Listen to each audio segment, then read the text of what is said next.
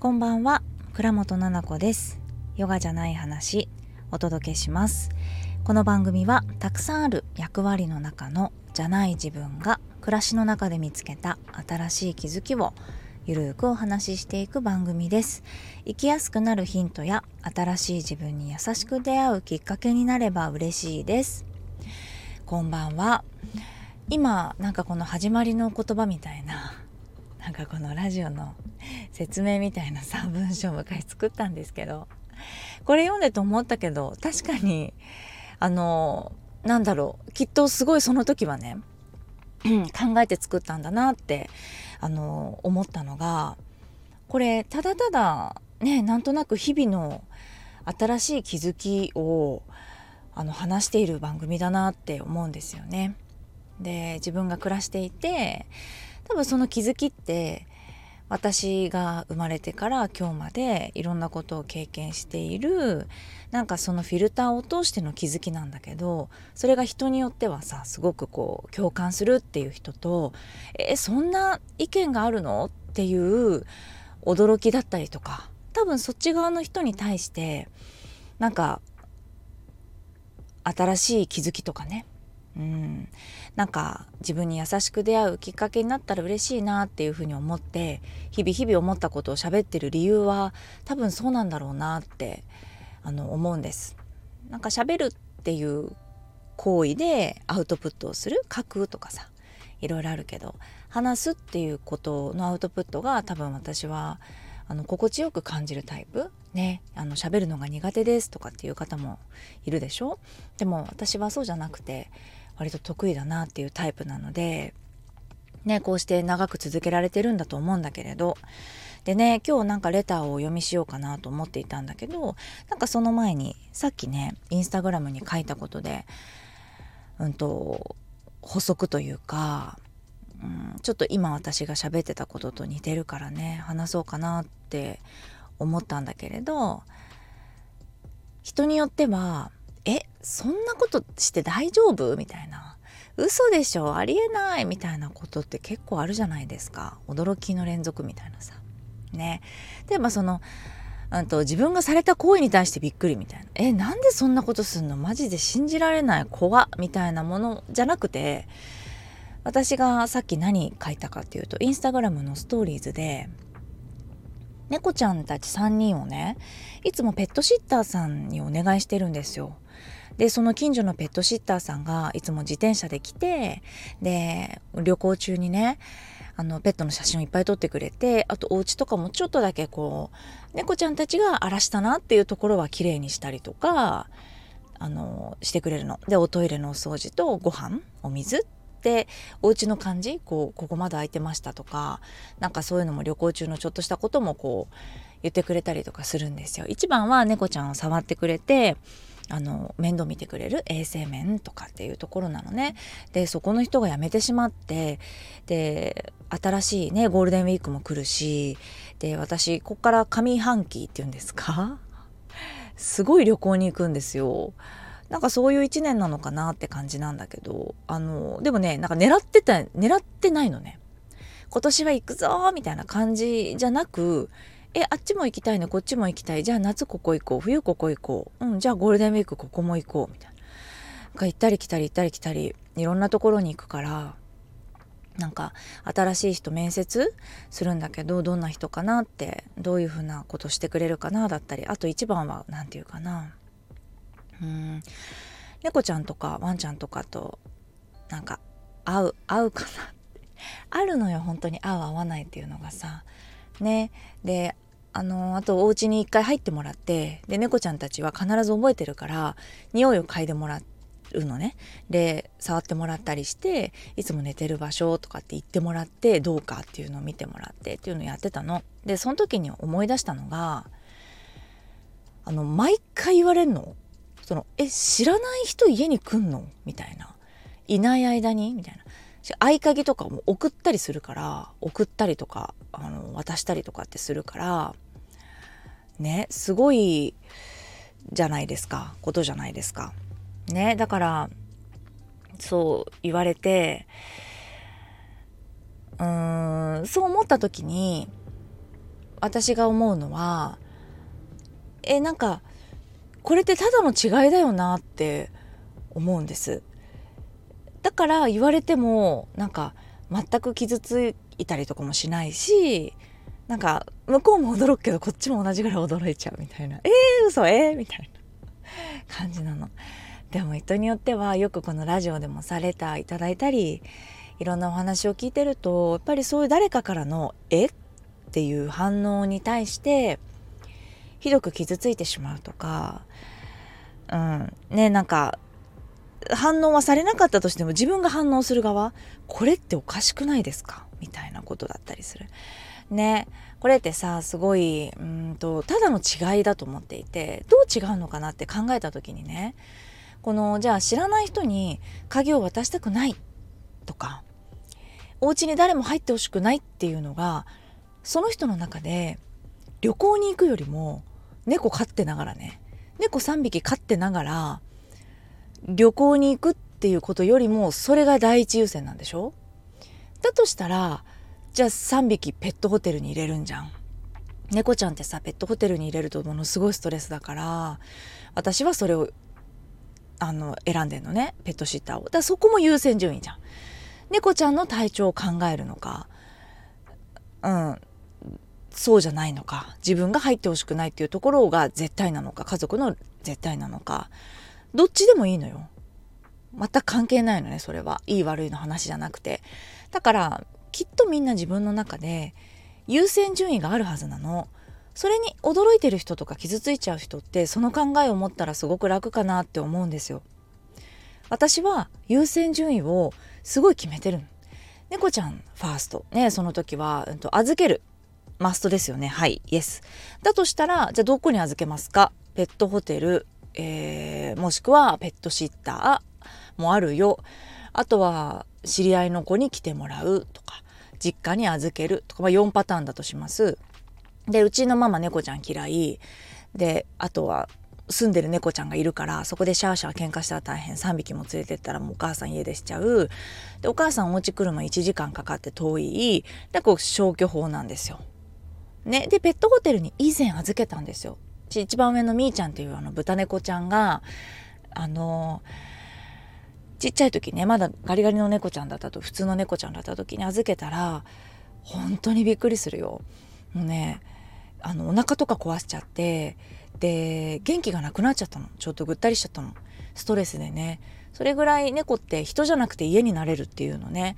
で猫ちゃんってねあの寝る場所とかも決まってて誰だと嫌で彼だと好きとかあるのよちゃんと。で場所が気に入っててっていうことがあるから移動するのはかわいそうかなと思っていてね。うちの猫ちゃんはよもお散歩してる猫ちゃんとかもたまにいるけどうちの猫ちゃんたちはもう全然なのよ。だからあの猫じゃらしとか全然遊ばないからうちの猫。ねあの何て言うかな。どしっと構えてるタイプなのね。だから消去法で行ってまあペットシッターしかないよね。だったらさ受け入れんのよそれを。そこでうじうじ言わないわけ。えー、でもとかじゃないわけ。だって旅行に行くんでしょ？ねそれで預けるっていうことが必要なんだよね。年に1回か2回ですよね。海外の旅行とかって。で長く預けて。で猫ちゃんって1日2日だったら全然大丈夫だから。その長く来てもらう時ってそれぐらいしかなくってでもそれにはこういう思いがあって旅行に行きたいペットを飼っててもだったらお金がすごい何万円もかかる飼ってるだけででもそれでも一緒に暮らしたい。ねで鍵を渡してまあその人たちもプロだから会社としてやっているから何もないのよ本当に。ね。で鍵を渡して入ってもらうっていうことが私の中ではイエスなのね。だから優先順位、そして選択肢っていうのをもやもやしてたら多分一番わけわかんなくなっちゃう自分が。が一個のことを自己決定するのが苦手な人って、なんかそれを考えると分かりやすいのかなと思ったそれを結構瞬時に私はだからこう何て言うのかな許し上手だったりとか受け入れ上手だったりするのかなじゃあしゃあなくないっていうどっちが譲るのっていう話だったりする。夫婦でもそうなんだけどお互い何て言うかな。ここは OK ここは譲れないんだよね。あじゃあここ私飲むねって。100%イエスではないけど70%イエスでも笑顔であの暮らしていけるからっていうところでやっていくんだよね。全てのことがそうでいいんじゃないかなって。0100でいけないもんね。自分の思うままにさ理想通りにもできないし。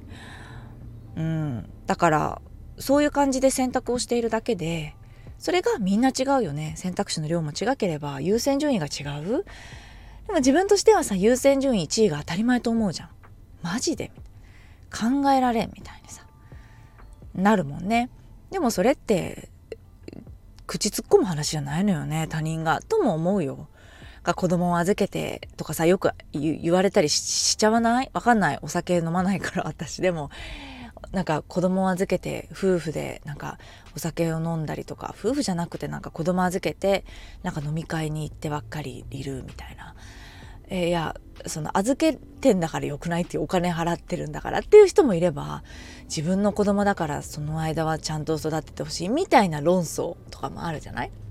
それもさその優先順位が自分と違うっていうだけなのよね。それが違うよっていう人をとっ捕まえてピーピーピーっていうのはあのマジで無駄な時間だよなっていうのはすごい思う。無駄だよね。だって答えないじゃん。答えない話じゃないですか。マジ生産性のない話じゃないですか。だから時間の無駄だよね。時間が一番大事なのにさ。時間の無駄だからさ。勘弁してって感じですよね。っていうふうに思いましたよ。今ちょっとねお気づきの方いるかもしれない。車でねあのー、撮ってます。あの久しぶりに。ね久しぶりでもないか。この間も撮ったかね。はい。レター読みますね。いつもありがとうございます。ちょっと前に来てたレターがあったんだよね。うん。はい。愛さん。えー、230大好きな人の幸せを願う時の悶々とした気持ち。前回のさえっとラジオで、えっと、左のもののねあのレターを読ませていただいたけど同じ配信で愛さんからですね自分が得た光をお姉さんに伝えたいお話のななこさんの考えにそうだなぁと思いました。私は子供に対しての対応がふと思い浮かびました。今はまだ小さいので見守りつつママの思いを直接あげることもあるかと思いますが自分が良いと思ったことを直接ではなく受け取る側の受け取りやすくするアンテナを立ててあげることをしてあげる。ただお団子を一緒に食べる。矢印寄り添って一緒にしてあげる。という話がとても響きました。ほんほん抽象的で分かりづらい文章ですみませんがとても響いたお話でしたと思いレターをしています。ありがとうございます。愛さんこちらこそありがとうございます。こうしてあの聞いてくれた配信に対して心に響いたこととかをさこれも愛さんアウトプットじゃないですか。ピコピコ携帯かな。パソコンかな。パソコンで見れないんだっけ？スタンド FM って。わかんないんだけど。その文字でさ打ってくれて。で改めてその聞いてさ心に残ったものっていうのを書いてくれてそうするとさすごい多分覚えてるよね自分で響いたことがさもっともっときっと自分の中にあの溜まってくきっとこの今溜まった分っていうものがさ私の元にレターするのに書いてくれたからよりしっかり多分重さを持って残ってると思うんだよ心の中に。でさらにはきっと生活を送っていってこのちょっと重さが乗っかったプンってやつがあこれかもって。これこの間言ってたこのことだよね。だったりとかあまた同じこと思ったわこのシーンで。やっぱりこれこうだなとか。あとまたちょっとこれ違うパターンかもしれないなとかさ。ねなんかそういうふうにしてあの考えられるというか。ねなので良いアウトプットをこうしてしてくれて嬉しいなって思いましたし。子供に対しても言えるよねっていうことを小さいから見守りつつねあまりに小さいとさその誘導だったりとかいろんなこと考え方とか行動とかもさとんちんかんな可愛い時期とかもあるから命の危険もあるし守っていかないといけないからある程度お母さんが誘導してあげるっていうこと必要になってくるけどでもさ見守りつつそのママの思いを届けてあげるっていうことをしていいんだよね。そうなのよ。なんか極端みたいなパターンがねあの多いと思うよ。なんか子供に優しくっていうのでなんか何を喋ったらいいかわからなくなってしまって子供に対して怒らない方がいいと思ったのでなんかずっと我慢してますみたいな。いやそれお母さん辛いよね。心の中で不機嫌が溜まっていっちゃうし本当に子供がしてはいけないことをあの注意できるタイミングって訪れてると思うんだけどそれも逃してしまう。今しっかり手握って「ほら!」って言わないといけない時だってあるからさそこなんだよね。極端ではない。ね。見守りつつ思いは届けるっていうことはあのしていいことですから。ね。ですよ。育ててるんだから必要だと思いますよ。子供の思う通りに全部言ってたらうんそれは違うかなって私は思う派です。なのでねありがとう愛さん嬉しいですとってもあのありがとうございましたもう一つレターを読みますはーはいえー、伝わ、あ、伝わるんだよね、愛って。じゃなかったら嫌だっていうラジオの配信の時ですね。そこのレターです。ありがとう。いつだろうね。まだ番号振ってない時だからすごい前だね。ありがとうございます。えっ、ー、と、ラジオネームはなくてですね、ありがとう、えー、過去のものから順番にいつも楽しく聞かせてもらってます。ななこさんの長男くんと同じ小6娘、小1息子の子育てをしてます。あー、そうなんだ。ハイタッチ、ハイタッチ、ハグハグ。私は自己肯定感低く子供の頃から母に怒られまくりの人生で怖くて反抗できませんでした。自分の子供たちにはそんな人生を、え送ってほしくないと思ってますが逆にその思いが強すぎて怒ってしまうことが多く、うんうん、毎日自己嫌悪です。母には感謝もあるけど反抗させてもらえなかったことへのモヤモヤが消えず今まさにプチ反抗期です。母に何か言われるのも嫌。うざい。あまり話したくない。すごく親不幸だと思いながらもどうしようもない感情です。ななこさんは学生時代にいろいろお母様に迷惑かけたから今になって気持ちがわかると話されていたけど私はそうは思えず。娘の反抗的な態度にイライラするけどこれだけ自分を出せるのはすごいなぁと感心します。子供たちのことを思って言ってるけど子供はうざいとしか思ってなくても言っちゃうんですよね。私も日々学びだし、ななこさんの言葉にたくさん助けられてます。これからもラジオを楽しみにしてます。いつかお会いできたら嬉しいです。はあ、嬉しい。お会いできたら嬉しいよね。一回ちょっとぶっこんでいいですか？あの、福岡で6月10日、ね、福岡市美術館知ってますか？ちょっと私わかんないけど、福岡市にある、あの、大堀公園の中にある福岡市美術館っていうね、美術館があるんですよね。で、そこの中で、えっと、イベントやりますね。ファーストミーティング in 福岡がなんと福岡市美術館のね、利用許可がおりましてですね、教育委員会さんから。えっと、使わせていただくことにができました。ね、アートをしたりとかいろんなことをするんですが一つ、えー、ヨガじゃない話やります。イエーイ。イエーイ。ねえ。どうする？一人喋りだったら。助けてもらっていい？ねえ。あのその美術館でさお椅子があってさこう広いお部屋なんだけどさちょっとあのふざけようと思ったわけじゃないの。あの、なんでこれ、いきさつ一回話していい？ごめんね、レターもらった方、ちゃんと話すね。一回ごめんなさい、ぶっこんじゃった。あの、インスタグラムのストーリーズで、の前にですね、の前に、私、基本出ない予定だったんですよ。で、原宿の時も出てないのね。うんと、なんて裏方というか、あの裏方っていうのかな主催者としてなんかいろいろこうやってたんですよ。なのでっていうのもあるしやっぱり主役は先生たちっていうふうに思っているイベントだからっていうふうに思ってたのね。そしたらあのある先生から「菜々子さんってすいませんってあのこんなこと言っていいかどうかあれですけれどもってあの福岡に来てくださるっていうことできっと福岡で菜々子さんの話を聞きたいって思ってる人いると思うんですってせっかく福岡まで来たんだから菜々子さんの話を聞きたいって思ってくれてる人がいると思うんですって言ってくれたんですよ。えー？とか言って 30分でもいいのでなんかそういう風な講座だったりとか何かあのそういう機会があったらなって私個人的に思うんですよね。っていうか菜々子さんなんかやったらいいのになって思うんですよっていうのをはっきり言ってくださった先生がいて「え嘘本当に?」って言ったらみんな「うんうん」みたいな「えじゃあなんか考えますね」なんて言ってストーリーズで何しようかなって言ってパッてひらめいてなんか講座がいいかなヨガじゃない話がいいかなっつった圧倒的にヨガじゃない話だったんですよ。ねえ。来ないのに押してない？ねえ。福岡の人押してくれてるかな？これ東京の人がさ、マジいつも聞いてるから面白そうだから、ヨガじゃない話やってもらほしい、行かないけど、みたいな感じで押してくれてんかな。わかんないけど、すごいさ、圧倒的だったから、え、嘘と思って。面白そうかも、と思って。ヨガじゃない話やるって言って決めたの。でも、すごいよ。録画なし、録音なし。ね、それラジオじゃないやん。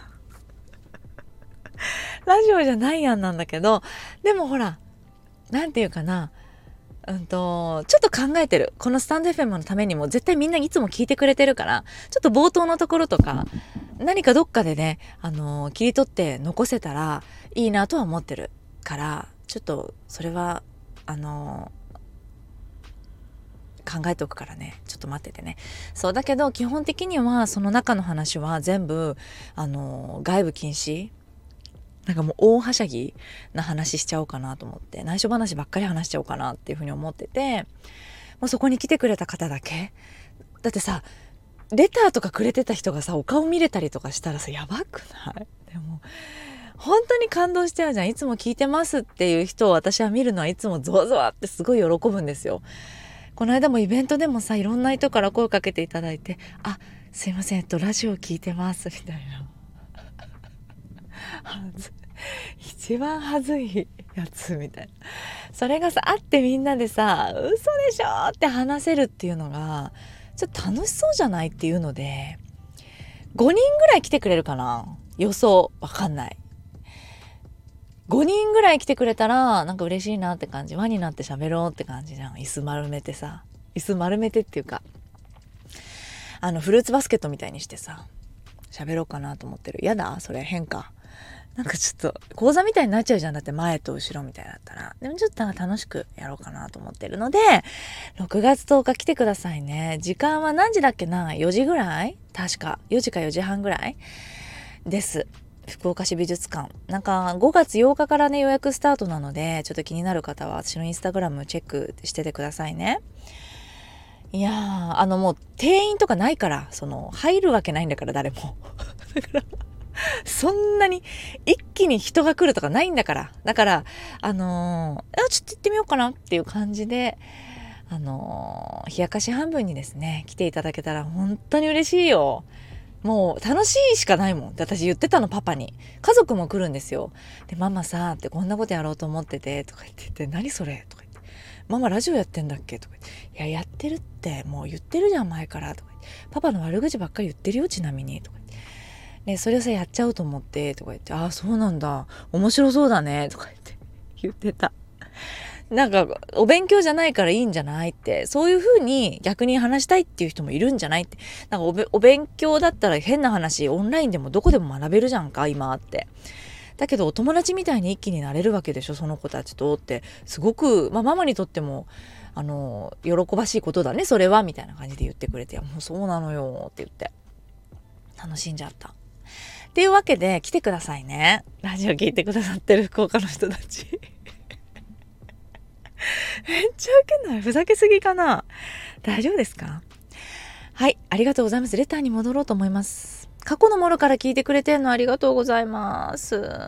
自己肯定感が低い。そうなんだ、そうなんだ。お母さん怖かったんだね。怖くて反抗できなかったんだね。まずそれは思った。怒られまくりなんだけどさ、なんか私も反抗しなかったよ。小学生ぐらいの時は。でも、なんか中学生の時もそうだねいい子にしてたやっぱね高校生ぐらいになったらその反抗させてくれないとか一方的ななんか怒られ方みたいなやつがなんか1,000個ぐらい溜まってその塵が噴火したよねそれでやっぱりいきなり大きい声で怒鳴りつけたりとかさお母さんのことなんかその辺にあるもの投げたりとかさしたもんね。ブチギレて。とかお家に帰んないとかさ夜中朝中。とかもそんな感じでしたよ。ねニュアンスきっとみんな想像していたと思うけど菜々子さんやばかったんだろうな若い時みたいな。不良だったんだろうなみたいな、うん、と不良ではないんだけどまあでもあのわかるな人並みにねこれ人並み超えてる？わからないけど。すごいだから反抗してたよ。あの普通に喋ってはいるんだけどやっぱお母さん癖でさあだこうだわわわってなっちゃうともうすぐ切れちゃう。うん、大きい声でわお母さんビクッとかなってたもん。多分私が怒ったことがあんまりなかったから今となったらすごいそんな言い方しなくてもよかったのになって思うけどでもあの否定はしてない肯定したしよく言えたなって自分でも思ってるよくよくお母さんに反抗できたなって思ってるのそう。だからこの怖くて反抗できなかったっていう気持ちすごくわかるな。そっか子供にそんな人生送ってほしくないって怒られまくってこう萎縮っていうのかなお母さんにしてほしくないって思いが強いから逆にその思いが強すぎて怒ってしまう。何なんだろうねこれは。これについてちょっとスポットライト当てたいよねこの感情に。毎日自己嫌悪感辛い辛い。それは早くあのー、抜け出したいね。抜け出したいね。だからあの、ねこのラジオでもし使っていただけるんだったら何回かまたレター送ってくださいね。あの、この放送聞けるかな？あの遡って遡ってじゃないわ。過去のものから聞いてるからすごい聞くの後になっちゃうかな。ねでもあれだけど。そうだからね自己嫌悪になってほしくないな。母には感謝もあるけど反抗させてもらえなかったモヤモヤが消えずプチ反抗期。今反抗したらいいじゃん。40歳でも50歳でも30歳でも。えよくない？っていうかさ親不幸ってさまず何？って私思っちゃうんだけどどう？なんか親不幸したくないなって気持ちはわかるよ。言葉としての意味は理解してるよ。でもさえそれ何なんて？なんか親孝行ってまず何なん？だって選んでねえんだけどってさ思う時なかったですか？お母さんに。私すごい思ったよ。でうちのお母さんだってすんごい言ってた。なんか子育てしたくなかったとかなんかお母さんになんかなんかやめたいかやめればよかったみたいなこと言って絶対言うなよみたいな言葉を言ってたしは？あ何？とかって思ったしそれ聞いて。で私だってえ最悪な家に生まれたんですけどとかもすごく思ったもん。今だから言っちゃうけど今全然ママと連絡取ってるしあのいいところ悪いところを普通に人間としてママのこと見れてていなくなれ大嫌いとは思ってないよ。でもそういう塵みたいなものがさ100ゼロになったと言ったらさそうではなかったりもするじゃない。だしこれがこのラジオの最初に喋った違いなのよ。だからさ親だからといってさ全肯定してさ何ていうかさ感謝の気持ちをその車椅子になった時に押してあげるとかお世話してあげるっていうところは分かんない。産んでくれた人間としてやるもいいしそれもやれないんだったらやんなくてもいいんじゃない？って思うよ究極。だってすごい嫌な親だったらどうする？昔さちょっと前にさお兄ちゃんとさ親ガチャについて喋ったって言ったじゃん？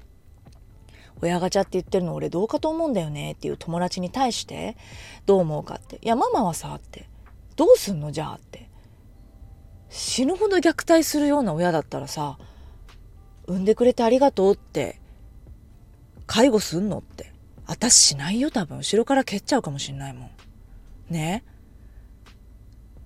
私はそういう人間 ちょっと怖い。え、怖い話？っていうぐらい、え、なんか誰にどう思われてもいいんだけど、私だったら蹴っちゃうかも、後ろから。だって逆、すごい虐待されてたらだよ。お母さんが弱った時に、えいやってやっつけちゃうかも。だって人と人だもの。産んだくれたからって何よって。思うって選べなかったよ、私だってって思っちゃうかもしれない。え、そんななんか、あの、神みたいな気持ちになれないんだが私ダメかしらいろいろお母様に迷惑かけたから今になって気持ちがわかるのはすごいわかるよっていうか迷惑もかけたし今私が親になったからさ子供に言いたくないことバンって言っちゃう時とかさあったわけ。イライラしちゃってさもうそれ何回も聞いたよとか言っちゃって何回でも言いたかったんじゃん。でも何回も聞いたよとか言っちゃったりとかさ後でにしてって言っちゃったりとかさ。その時ってなんかどういう風な気持ちで、うんと、それを言ったのかなっていうのが分かるからあお母さんごめんってムカつくって思ってたけどお母さんもあの時忙しかったのかなっていうことが大人になって分かるからちょっとその反抗期の怒鳴り散らしてた高校生の時からしたら紛れたよみたいなことですよ意味。ね。確かにさ娘の反抗的な態度小6で反抗期なの？嘘。でもうちお兄ちゃんもねちょっとあるかもなんか。ちょっと喧嘩っぽくなるとあのしっかり目を見ているもん。なんていうの？しっかり目を見てイラッとしてるよ俺っていうのをあの見せてくる。だからあすっごいやん。成長したやんって私は思ってる。だからこのレターくれた方と一緒で自分が出せるのはすごいなって思ってるしなんかお母さんに対しての愛を感じれてるんじゃない？だからこのレターくれた人をさ自分は反抗できなかったんでしょ？お母さんが怖すぎて。でも娘ちゃん今反抗できてるってことはさもしかしたらこの方がこうなってほしいなって思う姿になってんじゃないの？どう？だって反抗できてんでしょ？ねえって思うとどうでしょうか？うん、なんか私も思うよ。反抗すればいいと思うし違うんだよって。何も分かってねえよとか言って私に言えばいいと思うしなんか自分の意見をドーンって言って反抗したければすればいいなってあの思ってる。それがいいことだなと思ってるしさ、うん、と必要いいことっていうか普通に成長過程であるよなって話。あることないことで言ったらあるじゃんっていう話だからうん。それは受け入れるってことなんだよね。うんうんうんうん、だしそのわーって反抗する時ってお母さんが「じゃあいい。あなたも今日から別のお母さんにしてください」って言っていなくなるって思ってないじゃん子供って。ねえだからすごいさお母さんのこと信じてんだよ。信じてて大好きでこのレターくれた方からの愛を感じてるからこそその態度取れるんですよ。そうじゃない？きっとこの方だったらわかると思うよ。お母さん自分のこと好きじゃないかもって思ったことない？あるでしょ絶対。反抗できなかった時を。私も思ったもん。お母さんすごい子育て嫌そうだなって。産まなきゃよかったな子供3人もって多分思ってるだろうなって毎日楽しそうじゃないもんなって思ってたの今となっては違かったんだろうなと思うんだけどでもその時にちょっと思っちゃってたよすごく大変だったっていうのを聞いたから私もママになって教えてくれたからお母さんがそうだからだけどなんかそうに思っただからお母さんの態度って大事だなと思うけどでも反抗できてるだったら愛は伝わってるんじゃないのかなとも思うけどどうでしょう？なんかね日々学びだよねなんか生きてるだけでこんなに学びがあってさ嫌になっちゃうよねっていうぐらいだよっていう話で、また深く深く考えられた素敵なレターありがとうございました。お名前なかったけど、過去から聞いてくれる、あ、聞いてくれてる、小学校6年生の娘ちゃんと、小学校1年生の息子くん、子育てしているママ、ありがとう。大丈夫よ。すごく大丈夫だなと思ったけどね。うん。自己嫌悪もなくなったらいいなと思うしさ。できたらそのあなたの自己肯定感がちょっとずつ高くなっていったらいいなとも思ったりするからまたよかったら何かあのアクションしてもらったら嬉しいです私もレターもらったりとかね DM もらったりとかねいつか会えるだったら会ったりとかして話したいなと思いますはい。今日も聞いてくれてありがとうございました。ね皆さんも聞いてくれてありがとうございました。ガンとか言っちゃってごめんなさい。最後までありがとうございました。ね、レターを募集しておりますので、えー、スタンド FM だったら飛行機のレターマークからお送りください。それ以外の方は概要欄の中にあるフォームからお送りください。先ほどもちょっとお話ししました、えー、6月10日のヨガじゃない話 in 福岡、えー、アートミュージアムということでですね、やらせていただきますので、えっ、と、ぜひお越しください。私のインスタグラムもこの概要欄に貼っときますので、よろしくお願いいたします。スタンド FM や Apple Podcast、Spotify で、えー、何かの間違いでですね、たどり着いて聞いていただいた方、興味持っていただいた方は、ぜひ、あの、フォローをしていただけると嬉しいです。ではでは、えー、長くなりました。また来週の水曜日ですね、えー、お会いしましょう。それでは、おやすみなさい。